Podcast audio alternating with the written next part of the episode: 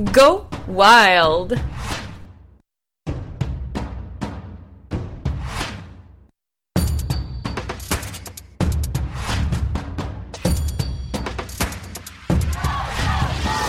Salut! Moi c'est Maude, une fille passionnée de la vie qui aime rire, rencontrer et apprendre. Go Wild, c'est suivre son instinct. C'est se permettre d'être soi-même, d'affronter ses peurs, de se lancer sans filet pour vivre pleinement. C'est sans prétention, dans un style conversation. Je discute de sujets variés avec des invités qui ont du guts. Attendez-vous pas de la routine, il y en aura pas. On va vous réveiller, vous animer, mais surtout vous inspirer. J'espère que vous êtes prêts. Let's go! C'est à un très jeune âge qu'Ambroise commença à prendre goût au voyage en raison du travail de son père qui amena de nombreux déménagements. Allemagne, Angleterre, puis plusieurs villes en France, mais aussi grâce aux multiples échanges linguistiques dans des familles. Cherchant d'autres alternatives que l'école préparatoire en France, plus rigide, qu'il décrit un peu comme une prison, il tomba sur HEC Montréal lors d'un salon étudiant. L'idée de vivre à l'étranger lui plaisait énormément et après avoir été accepté en commerce, il partit s'installer à Montréal. C'est lors d'un échange en Argentine, alors qu'il lisait le livre La semaine des 4 heures de Tim Ferriss, que quelque chose se déclencha en lui. Ses découvertes et réalisations le poussaient à choisir la voie du marketing IT et e-commerce. Domaine dans lequel il continuera d'évoluer pour devenir expert en growth marketing, mais aussi formateur en nomadisme digital. Donc, euh, bonsoir, euh, bonsoir Ambroise, comment vas-tu? Salut Maud, super et toi? Ça va super bien. Merci d'avoir accepté l'invitation. Ça fait plaisir. Donc, euh, juste pour vous mettre en contexte, euh, nous, dans le fond, moi et Ambroise, on ne se connaît pas personnellement, mais c'est les, merveilleux réseaux sociaux qui nous ont mis en contact. Donc, euh, sur, la, sur mon, Instagram Go Wild, on a connecté via ça, puis on s'était dit qu'on allait faire un podcast ensemble parce que ton, dans le fond, ta, ta, ta direction, ton background, ce que tu as fait, puis ce que tu fais aussi maintenant. C'est super intéressant, puis je sais que ça va aider énormément de gens qui sont curieux sur le sujet, mais aussi euh, beaucoup de nomades euh, qui, euh, qui, aspirent à faire ce que tu fais. Donc, juste pour, pour renseigner un peu les gens, donc tu es spécialiste du free remote, du nomade digital, du marketing web, grow hacking, du e-commerce. Puis, bref, peut-être les gens augmenter leur valeur euh, sur, euh, sur Internet, sur le web, mais aussi avoir la liberté qu'ils désirent. Est-ce que je t'ai bien introduit ou j'ai oublié quelque chose? ouais, ouais. Ça, on dit comme ça, on dirait que je suis un peu à, la gars de laboratoire un peu fou qui fait plein de trucs, mais. c'est un peu ça, bref. Tu touches pas mal ouais, Ouais, non, c'est ça, c'est ça. OK, super. Puis dis-moi, t'habites où en ce moment? T'es pas en France, là? je suis pas en France, non. Je suis français, comme, euh, comme on peut l'entendre, mais j'habite, en fait, je suis basé à Montréal depuis presque 10 ans. Je, suis, euh, je suis venu ici en 2010 pour faire mes études, puis je suis mhm. resté basé ici. OK. Puis, euh, est-ce que c'est possible de juste nous parler un petit peu, justement, de, ce, de ce background-là? Je sais que toi, le travel bug, il t'a, il touché quand même assez à un jeune âge. Donc, est-ce que tu peux nous mhm. raconter un petit peu euh, ton background? Oui, bien sûr. Bah, écoute, tout commence à ma naissance. parce que je suis né, je suis né en Allemagne, en fait, mais mon père avait un, un, travail qui lui permettait d'être dans différents pays. Donc, je suis, né, euh, je suis né en Allemagne. Euh, ensuite, on a déménagé en Angleterre. Et puis, euh, plusieurs fois. Et puis après, je suis arrivé en France quand j'avais à peu près 4 ans. Et même en France, j'ai pas mal aussi bougé dans la France, etc. Et euh, rendu, bon, on a voyagé un petit peu en famille, etc. J'ai eu la chance de faire euh, différents échanges en Angleterre, en Allemagne, dans des familles, dans des mhm. familles, pardon, pour mhm. apprendre la langue. C'était vraiment, vraiment cool. À 15 ans, j'ai pu partir en Chine dans une famille aussi. Euh, ça, c'était vraiment la première grosse expérience tout seul à l'autre bout du monde à 15 ans. Euh, c'était euh, c'était waouh, ok, ça existe. c'était quoi? C'était euh, quelque chose qui se passait l'été ou c'était pendant les ouais, scolaires C'était un, échange ouais, l'été avec un autre, un gars de mon âge aussi qui était en, en, Chine. C'était par la compagnie de mon père que ça se passait. Donc je suis allé deux semaines là-bas. Il est venu deux semaines aussi en France et, et voilà. Et petit à petit, en fait, quand tu sais, à la fin du lycée en France, c'est un peu l'équivalent du cégep. Mm-hmm. je voyais que si je continuais dans un système dans lequel j'étais, j'allais, j'allais faire une classe préparatoire. Ça veut dire en fait passer deux ans euh, un, peu en, un peu en prison à faire des maths, euh, des trucs comme ça. Vraiment pas, très peu de vie sociale, très, très, très, très hautes exigences, très, très haut niveau, pour après rentrer dans des grandes écoles de commerce, etc. Et donc, euh, à ce moment-là, je me suis dit, bah, OK, qu'est-ce que je peux trouver d'autre comme alternative? Mm-hmm. Et donc, là, je me suis renseigné et j'ai découvert, en fait, HEC Montréal un salon, un salon d'étudiants en France, à Lyon. Et euh, j'ai postulé, j'ai été pris. Donc, je Mhm. pense qu'à partir de, de février-mars de ma dernière année, je savais que si j'avais mon bac, que tout se passait bien, je partais à HEC, que c'était une Mhm. super école et que j'allais pouvoir vivre à l'étranger dans un système scolaire qui était aussi moins strict, euh, plus, euh, plus flexible, plus, plus friendly que, que j'aurais en France. Petite parenthèse, tu es parti là, tu aspirais à faire quoi? C'était quoi ton, ton, ton but, le métier auquel tu aspirais? Ouf. Bonne question. T'avais-tu une Pour- idée déjà ou... euh? Pour tout, euh, pour tout dire, en fait, en mon lycée, j'étais en voie scientifique. Donc, j'avais beaucoup de cours de maths, euh, physique, etc. Et puis, j'hésitais à l'époque entre faire ingénieur, euh, médecine ou tout ce qui était dans le commerce, tu vois.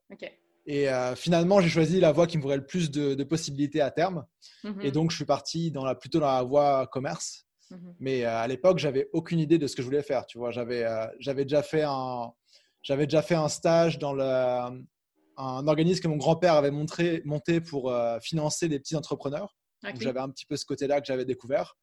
Mais sinon, je savais pas du tout, même en arrivant à HEC, aucune idée de ce que j'allais faire. Euh, Donc, ça s'est concrétisé euh, au fur et à mesure que tu as étudié au HEC. Puis, donc, tu as choisi quelle, quelle discipline au HEC? Ouais, bah alors en fait, j'ai euh, au HEC en deuxième, troisième année, il faut que tu choisisses. Mhm. des disciplines. Et justement, moi, j'étais parti en échange en Argentine à ce moment-là. Et euh, c'est le moment où j'ai lu La semaine des 4 heures de Tim Ferriss, qui a vraiment déclenché euh, quelque chose chez On moi, comme chez, ouais. beaucoup, ouais, comme chez beaucoup de monde. Ouais. Et donc là, bah, basé sur ces découvertes, ces réalisations-là, je me suis dit, OK, il faut que je choisisse une voie qui me permette de travailler en ligne, via. Internet. Donc j'ai pris euh, spécialisation marketing IT et avec aussi quelques cours d'entrepreneuriat en plus. Et euh, puis après, ouais, j'ai continué dans la voie aussi avec le e-commerce. OK. Puis, puis c'est là où tu en, es arrivé, pardon, après avoir euh, eu quand même ton parcours scolaire a, bien été au HEC, tu t'es bien impliqué. Je pense que tu faisais partie d'associations euh, étudiantes. Tu étais Ouais. bien impliqué, hein? Mhm. Ouais, ouais, j'étais dans l'association entrepreneur d'HEC. J'ai créé euh, le comité e-commerce HEC aussi quand j'étais en maîtrise. Mhm. Donc ouais, non, j'étais bien impliqué. C'est- là où tu as eu l'espèce de révélation, c'est-à-dire que tu t'es rendu compte que c'était pas nécessairement ça à quoi tu aspirais. Tout ce que tu voulais, c'était avoir vraiment la liberté géographique, euh, être capable de voyager. Puis c'est là où tu es, parti en Asie, hein, c'est ça? Alors ouais, bah, pendant mes études, en fait, c'est là que j'ai euh, donc j'étais parti plutôt dans le marketing, IT, etc. Ouais. Et justement, dans les assos étudiantes, euh, je devais organiser des événements. Puis je prenais ça vraiment comme un, un challenge. Et donc, j'ai assez vite, euh, je me suis assez vite vi- mis un peu dans la, dans la merde moi-même en préparant des événements, tu vois, notamment pour le comité e-commerce. Euh, j'avais réservé la plus grosse salle de HEC, Mhm. qui est de 200, 230 places et quelques. Et je voulais vraiment faire connaître le comité que je venais de lancer. Et donc là, euh, je me suis dit, OK, il faut que j'arrive à remplir cette salle. Et donc, euh, basé là-dessus, j'ai mis en place plein d'actions pour faire ça. Donc, j'ai Mhm. réussi à booker des super speakers à Montréal. Donc, il y avait le, le CEO de, euh, de Frank Oak, euh, quelques entrepreneurs super connus aussi. Euh, bref, j'avais vraiment réussi cet aspect-là. Après, il fallait que j'arrive à remplir la salle. Et donc là, c'est là que j'ai vraiment pris conscience du marketing digital, le, le pouvoir que ça pouvait avoir, les Mhm. différentes façons qu'on pouvait faire basées sur nos propres euh, ressources. Mhm. Moi, j'étais étudiant, j'avais pas de budget pour des pubs, etc. Donc, j'ai utilisé des méthodes un petit peu, un petit peu maison, un peu alternatives. Et c'est comme ça que je suis rentré justement dans ce que je fais en tant que freelance, le growth hacking. OK. Voilà pour le, le retour. Puis, bah, pour, euh, pour arriver jusqu'à mon départ en Asie, parce que je sais que tu veux en arriver jusque-là. Oui! Ben, c'est quand même. Euh, Moi, ça m'intéresse énormément, justement, ta routine Ouais. là-bas. Comment... Va- Vas-y, je te laisse parler. Ouais, donc, donc, en fait, quand j'ai fini, quand j'ai fini mes études au HEC, bah, j'ai Oui. continué à voyager un petit peu pendant ce temps-là. Ouais. J'ai euh, j'ai été recruté par mon prof de marketing digital au HEC. OK. Donc, est un peu une référence dans le, dans le monde du marketing à Montréal. Il s'appelle Yasha. Il était, c'était l'expert du marketing mobile à Montréal, etc. Et là, il était directeur des produits d'applications mobiles et web chez les pages jaunes. Donc, il m'a recruté pour Mhm. être moi chef de produit d'applications mobiles et euh, growth hacker justement euh, chez les pages jaunes. Et donc là, j'avais un peu le job de rêve, tu vois, après quelqu'un qui a fait une maîtrise dans ce domaine-là. C'était vraiment cool. Je travaille avec des développeurs à la fois entre le marketing et la technique, etc. Mhm. J'étais bien payé, euh, tout était bien, tu vois. Sauf que j'avais mes projets en parallèle, j'avais déjà démarré mon blog, j'organisais des événements de e-commerce, etc. Et que euh, je sentais que j'avais besoin de plus de temps et plus d'énergie pour ces projets-là. Mhm. Qu'il fallait que je tente le tout Mhm. pour le tout et que je développe mes projets. Et donc là, à ce moment-là, justement, j'avais un projet qui avançait. C'était le projet de monter une startup dans la course à pied, Make It avec mes deux meilleurs amis. Que tu as encore aujourd'hui que j'ai encore aujourd'hui, ouais. Et mes deux meilleurs amis qui devaient, en fait, car on avait tout planifié, ils avaient les visas et tout pour déménager en, à Montréal en août 2017. Donc moi, je me suis dit, OK, bon timing, je vais quitter mon job. Je me laisse 4-5 mois pour aller euh, tester le nomadisme digital en Asie. Mm. Et donc là, je, euh, première étape, je prends, bah, je, je choisis la destination. Je prends un billet d'avion euh, puis après, j'ai démissionné, j'ai dû gérer mon appart, tous les trucs mhm. euh, administratifs, tout ça. Est-ce que ta destination, elle, était songée? Est-ce qu'il y avait un but pour te permettre justement de développer ce startup-là ou c'était simplement par curiosité, tu voulais visiter cette destination-là? Bah pour moi, dans, ce contexte-là, les deux, les, deux, les deux régions du monde qui étaient intéressantes pour partir assez loin et où on pouvait faire ça, c'était l'Amérique du Sud, la Colombie, mm. ça commençait à être un peu populaire euh, par rapport à ça. Mm-hmm. J'avais déjà vécu six mois en Argentine et euh, l'Asie, parce que c'est un peu le, un des hauts lieux du, nomadisme. Et euh, l'Asie, j'avais juste fait la Chine à 15 ans, donc j'avais une grosse lacune de ce côté-là. Mm-hmm. Et donc, donc j'ai regardé un petit peu les meilleurs, les meilleurs tarifs de billets, tout bêtement, là-bas. pour un aller simple et c'était c'était un Montréal-Bangkok pour je sais plus moins de 600 dollars canadiens, un truc comme ça. Donc je suis parti et puis après tout s'est tout s'est déroulé euh, tout seul.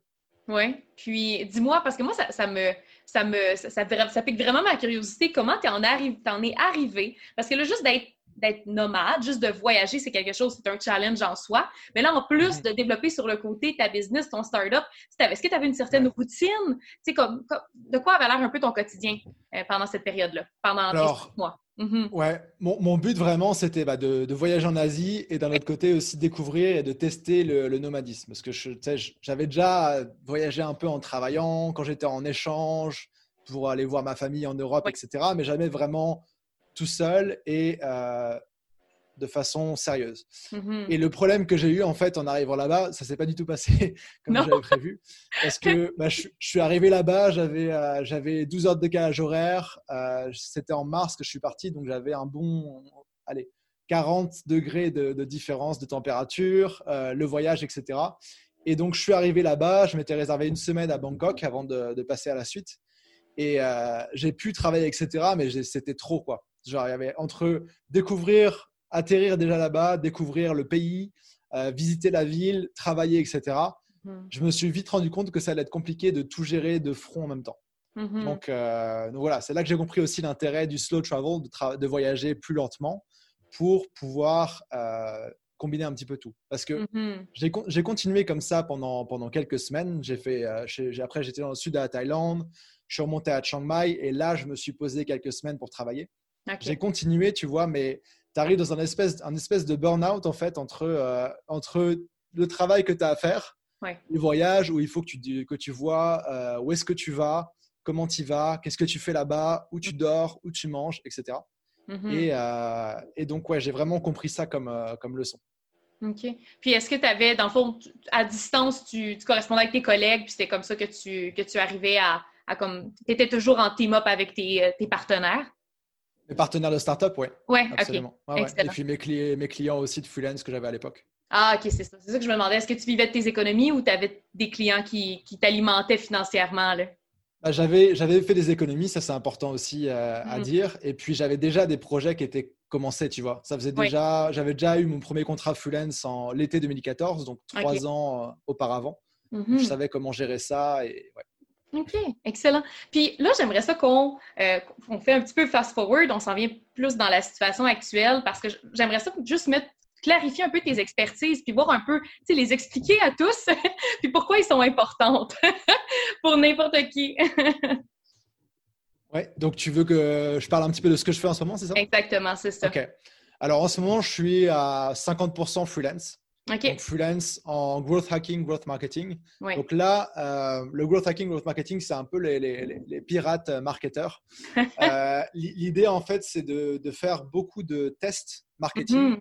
dans ce qu'on fait en ligne ou, autre pour arriver à identifier les meilleurs leviers de croissance mm-hmm. et investir toute son énergie, tout son temps là-dedans. Donc, euh, c'est très scientifique parce qu'il y a beaucoup de, de, de données, d'analytics, etc.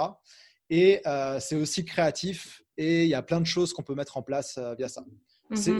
C'est grâce à ça en fait que se sont développées toutes les startups que, que tu connais, comme les, Facebook euh, avec leur système que quand tu crées un compte, ça te, ça te pousse à inviter sept amis, mhm. les Dropbox euh, qui te, qui te proposent d'avoir du stockage gratuit quand tu invites des amis, etc. Tout ça, c'est arrivé euh, au fur et à mesure de différents tests, tu vois.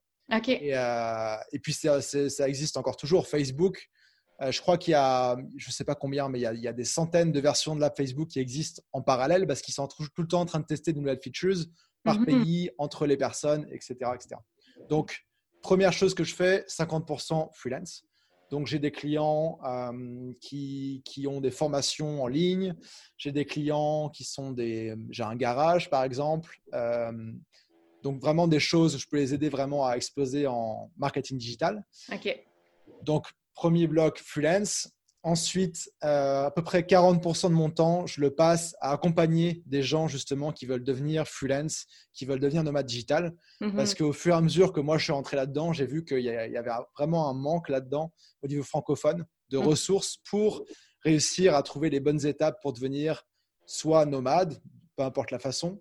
Mhm. Et moi, plus spécifiquement, je m'attaque euh, à ceux qui veulent devenir freelance parce que c'est pour moi la meilleure manière de devenir nomade digital et même indépendant et même entrepreneur mmh parce que euh, tout le monde a des compétences qui peut déjà vendre sous forme de service.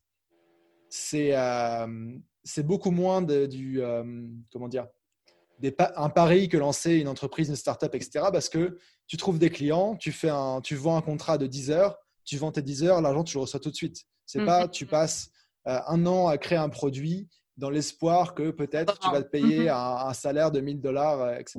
Donc, c'est mhm. vraiment le plus, euh, le, plus, le plus sûr et le plus rapide en ce qui me concerne, selon moi, pour, euh, pour devenir indépendant. OK, excellent. Puis, justement, comment, tu sais, si tu avais à donner un peu quelques étapes pour des gens qui aspirent à ça, à se lancer comme freelance, je sais qu'on en mhm. avait parlé un peu lors de, notre petit appel découverte ensemble. Tu sais, si tu avais à résumer un petit peu, ça serait quoi les meilleures étapes pour euh, pour bâtir ça, ce serait quoi? Alors, pour se lancer en freelance, les étapes à suivre oui. Euh, que je recommande, c'est d'abord de, bien s'assurer que ce qu'on veut faire comme compétence, etc., ça nous correspond. Mm-hmm. Donc, si on a un métier, vraiment euh, recentrer ça, regarder ce métier, ce service qu'on pourrait offrir basé sur ce métier-là et ce qu'on peut en faire, ça correspond. C'est aligné par rapport à nous. Je t'avais mhm. parlé quand on s'était appelé euh, la première fois du modèle le Likigai, euh, que, j'utilise beaucoup.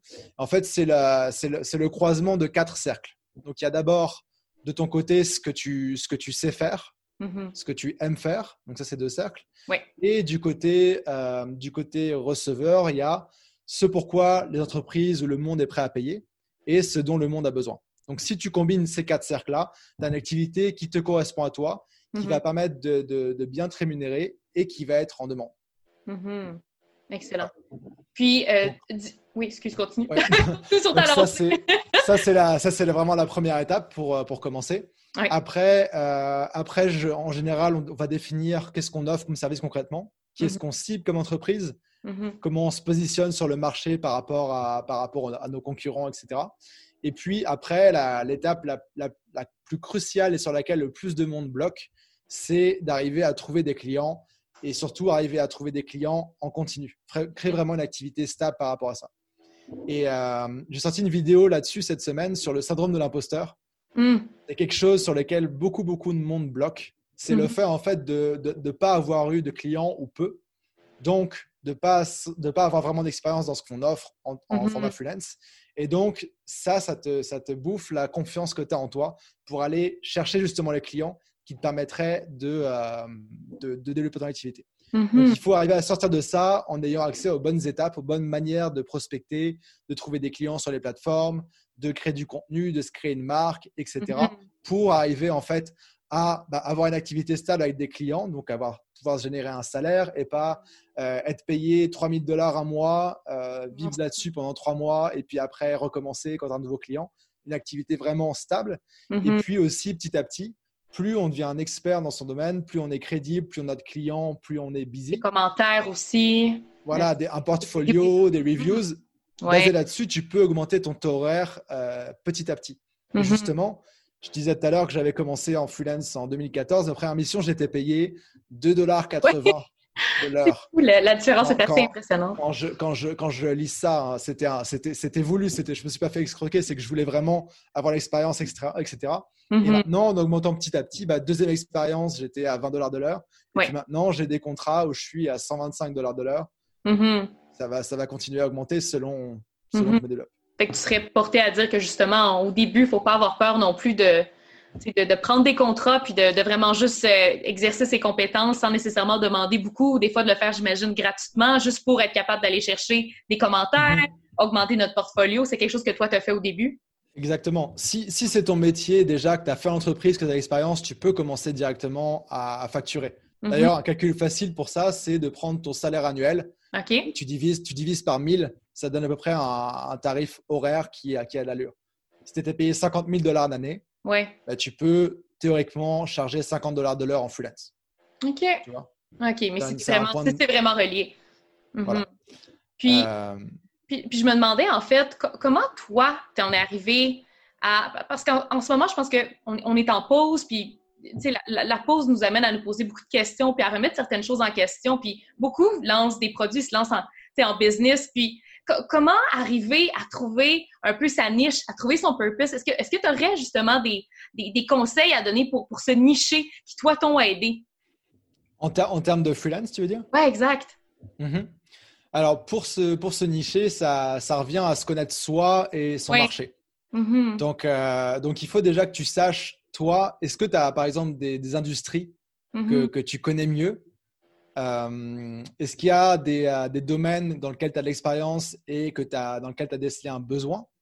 Est-ce que tu préfères travailler avec telle ou telle type d'entreprise, plutôt petite entreprise, moyenne ou grande, etc. Donc ça, c'est du côté de toi. Encore, on verra ça, ce, que, ce, qui, te, ce qui te définit et ce dans quoi tu es bon. Et après, il faut aussi la garder du côté euh, marché, du côté entreprise. Où est le besoin en fait? Qui a besoin de services comme les tiens? Par exemple, si tu si offres des services de publicité Facebook, tu veux gérer les publicités Facebook pour une compagnie. Ok, cool. Euh, est-ce que est-ce que c'est pertinent pour un restaurant? Est-ce que c'est pertinent pour un garage? Est-ce que c'est pertinent pour un dentiste Tu vois? Mhm. Il, faut, arriver à savoir dans quel domaine tu vas pouvoir avoir un impact et où ils ont vraiment euh, un besoin auquel toi tu peux répondre.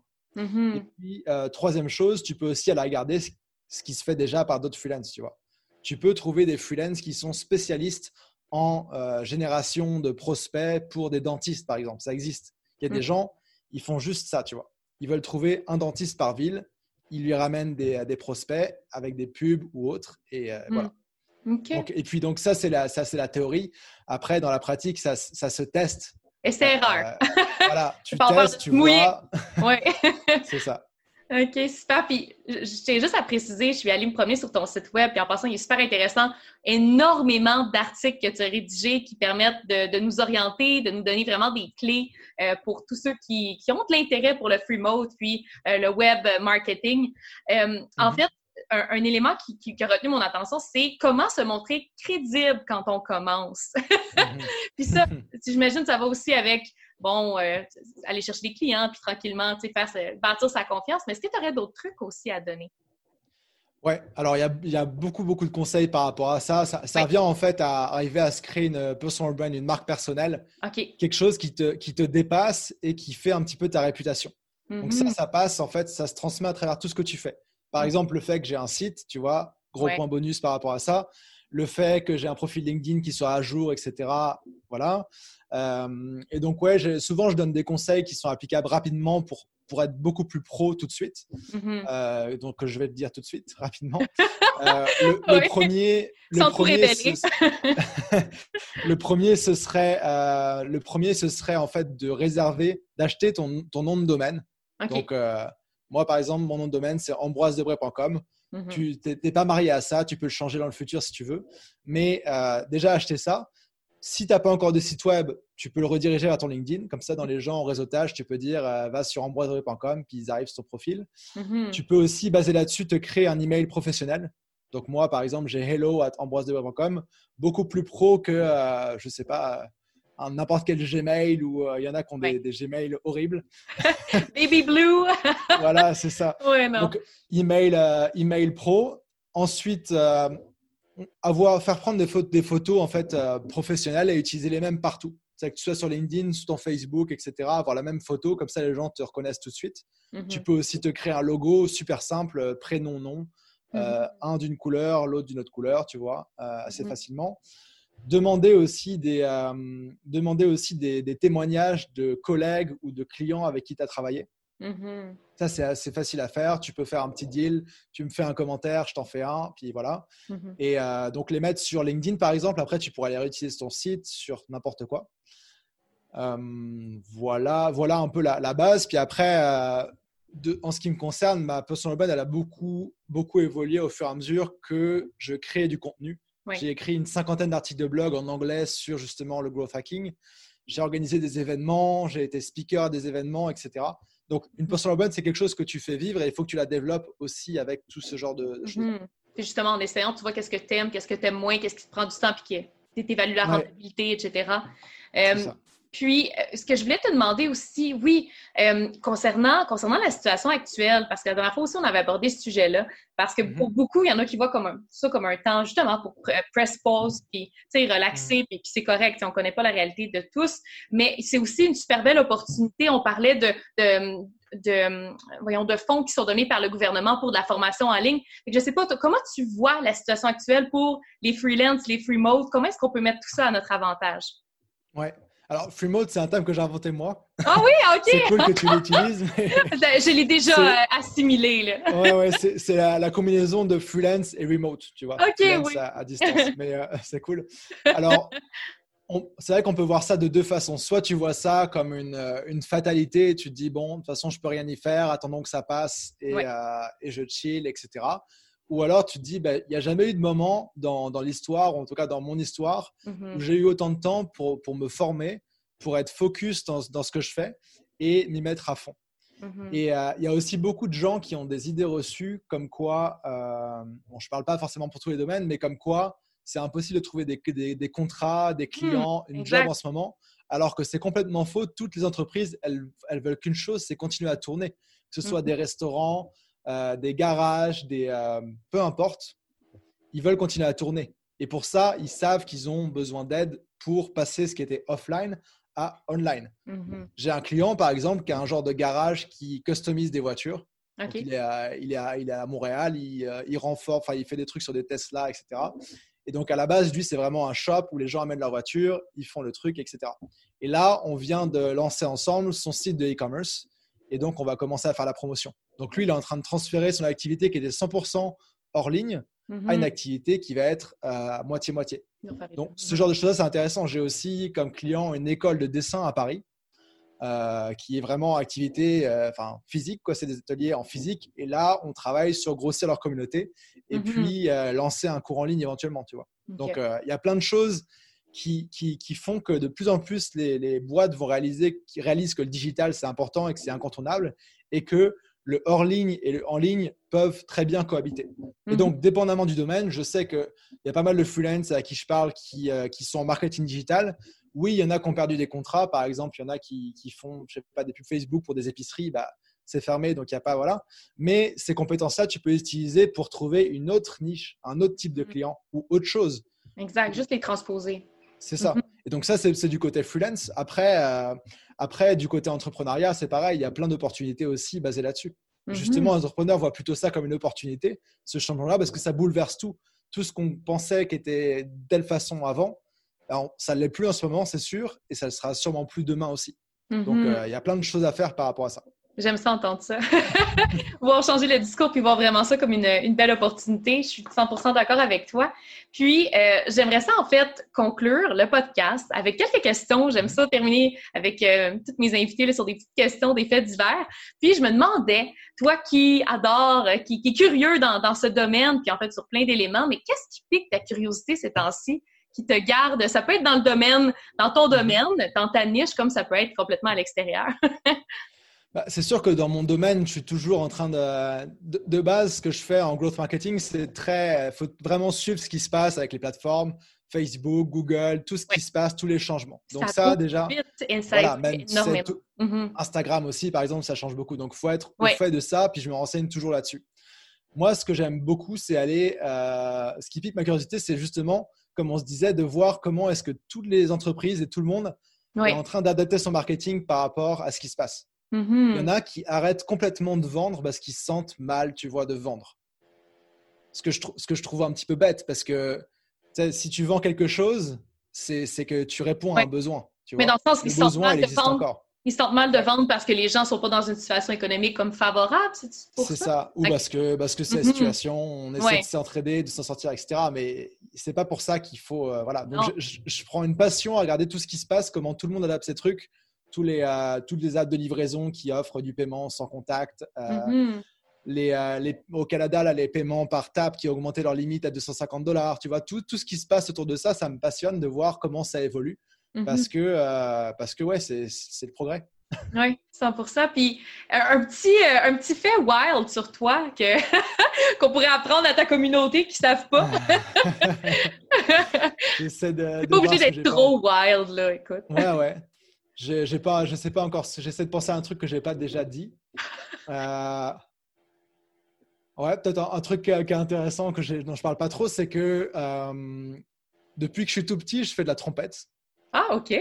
Musicien. Euh, ouais, donc trompette à la base plutôt classique, puis après plus jazz, etc. Et à HEC, avec, euh, avec des amis, on avait parti un groupe. Ok. on jouait du funk, jazz, on faisait des reprises, etc qui maintenant s'appelle euh, Clark's Bowling Club. Je suis plus dedans parce que j'avais plus le, plus le temps, mhm. mais qui, euh, avec lequel on a fait quand même pas mal de, pas mal de petits concerts à Montréal dans différentes salles. Euh, et, et, on a donc, moi j'ai quitté à ce moment-là, mais ils ont lancé deux albums et il y a une track sur laquelle je joue la trompette qui s'appelle My Uncle Charlie. Ok, va falloir, va falloir mettre le lien dans le podcast. Puis, oh, écoute, Ambroise, il y a une question qui vient de me revenir que je suis vraiment, vraiment, ça, c'est la, la mode question, là. ouais. Je suis curieuse de savoir, parce que ça, c'est, est-ce qu'on doit être sur toutes les plateformes? Toi, mettons, tu, euh, est-ce que tu euh, explores en ce moment TikTok? Est-ce que tu, cherches à être partout ou à te vraiment à, bien connaître une seule plateforme puis aller à fond dans cette plateforme-là? Ça, c'est comme la question, on dirait que j'ai des réponses euh, mitigées. Ouais. Alors, moi je, moi, je dirais, de mon expérience, etc., de mm-hmm choisir sa plateforme. Pour commencer, en avoir une, être focus 100% là-dessus, comprendre comment elle marche, euh, les, petits, les petites choses qu'on comprend avec l'expérience, etc. Se mhm. renseigner vraiment là-dedans. Et euh, si, tout va bien, en acheter une deuxième, une troisième, etc. Mais en avoir une principale et d'être sur les autres, mais d'être sur les autres en fait comme réplique de ce qu'on fait sur la principale. Tu vois ce que je veux dire? Oui, oui, je comprends. Mettons, tu postes sur Instagram, ça poste sur Facebook, tu vois, si Instagram c'est ta plateforme. Et mm-hmm. donc, si tu fais ça, tu peux automatiser beaucoup, beaucoup de choses. Par exemple, euh, mes vidéos YouTube. Oui. Quand je, quand je publie une vidéo, bon, j'ai tout un processus qui est, qui est assez long, etc. Mais quand ma vidéo, elle est, elle est programmée pour une heure, tu vois, mettons qu'elle part le mercredi à 11 heures, elle arrive sur YouTube. Ensuite, euh, j'ai un, via un outil qui s'appelle Zapier, j'ai un système automatique en 18 étapes qui va transformer cette vidéo pour différents réseaux. Donc, ça la transforme au niveau du texte pour la publier sur euh, mon groupe Facebook, ma page Facebook, Twitter, Pinterest, etc. Euh, etc. ça, me prépare, ça me prépare un draft d'email pour envoyer à ma communauté. Ça, ça se publie ensuite sur mon blog. Donc, tu vois, si, si tu as tes focus principaux, tu peux ensuite répliquer ça et faire des choses assez cool et qui te font économiser pas mal de temps euh, hmm. par la suite. Zapier, hein? On va, on va, retenir ça. Excellent. Est-ce qu'il y aurait un élément que tu aurais aimé mentionner, que j'aurais oublié, mis à part où te trouver là, par la suite, mais euh, un point que tu voulais aborder? Juste, un truc qui, euh, qui, qui, qui, embête un peu mon côté mathématicien. Je suis pas mathématicien, mais mon mathématicien, c'est que tout à l'heure, je parlais de ce que je faisais 50% freelance, 40% accompagner des freelance. les 10% qui restent, en fait, c'est euh, que je suis chargé de cours à HEC en Web Analytics, HEC mhm. Montréal. Voilà, c'est juste euh, un petit point là. oui, c'est vrai, puis tu me l'avais dit en plus à, l'appel qu'on avait fait ensemble. Excellent. Fait qu'écoute, j'invite les gens à aller justement te suivre sur ta page Instagram. Euh, je ne sais pas si tu mhm. peux juste donner les noms de tes différentes pages pour, pour les, les auditeurs. Oui, alors c'est simple. J'ai tous mes réseaux sociaux, c'est Ambroise Debré. C'est un nom qui est assez original, donc Donc, c'est ça. Mon site web, ambroisedebré.com Mhm. slash FR, parce qu'il était aussi en anglais, euh, en anglais à la base. Et puis, sur Facebook, j'ai le groupe Nomade Digital Francophone. Mhm. Euh, on, va, on va passer la barre des 800 abonnés là, dans les quelques prochains jours, 800 personnes dans le groupe. Donc, euh, c'est vraiment l'endroit où tout le monde se rejoint pour discuter de Mhm. justement les prochaines étapes, leurs problématiques, leurs questionnements, etc. Ah, ok, c'est excellent. Fait que c'est ça. On peut, on peut aller juste s'ajouter puis poser nos questions. Là. hein. Puis euh, la communauté t'aide et toi, tu réponds aussi. Exactement. Ouais. Et puis, euh, juste une question pour toi avant de dire la suite. Ouais. Quand est-ce qu'il va être publié le podcast? Euh, je l'avais mis dans le petit truc. Pense, c'est le 7. Le 7. euh, Oui, le D'accord. 7 mai. D'accord, non, c'est juste pour vérifier. Ok, parfait. Parce que là, je recommence à faire des, des masterclass, des genres de webinaires qui sont Ouais. gratuits et live justement sur tous les thèmes autour de devenir freelance. Donc là, là j'en fais un, euh, j'en fais un dans quelques jours, mais j'en, j'en ferai toutes les deux semaines pour l'instant. Donc, euh, vous pouvez aller sur ambroisedebré.com slash masterclass et vous inscrire et me voir en live, vous parler un petit peu de tout ça. Écoute, je te remercie tellement, Ambroise, pour euh, tout le, le beau matériel que tu nous as donné pour faciliter la transition ou juste piquer la curiosité de ceux qui aspirent à un mode de vie remote. Donc, euh, je te souhaite une super belle soirée, un beau week-end. Puis, euh, je vous dis à la semaine prochaine, chers auditeurs, parce que maintenant, on augmente la fréquence des podcasts. Ça va être une fois par semaine, chaque jeudi à midi. Je vous remercie beaucoup. Merci, Ambroise. Merci Maud, salut. Bye bye.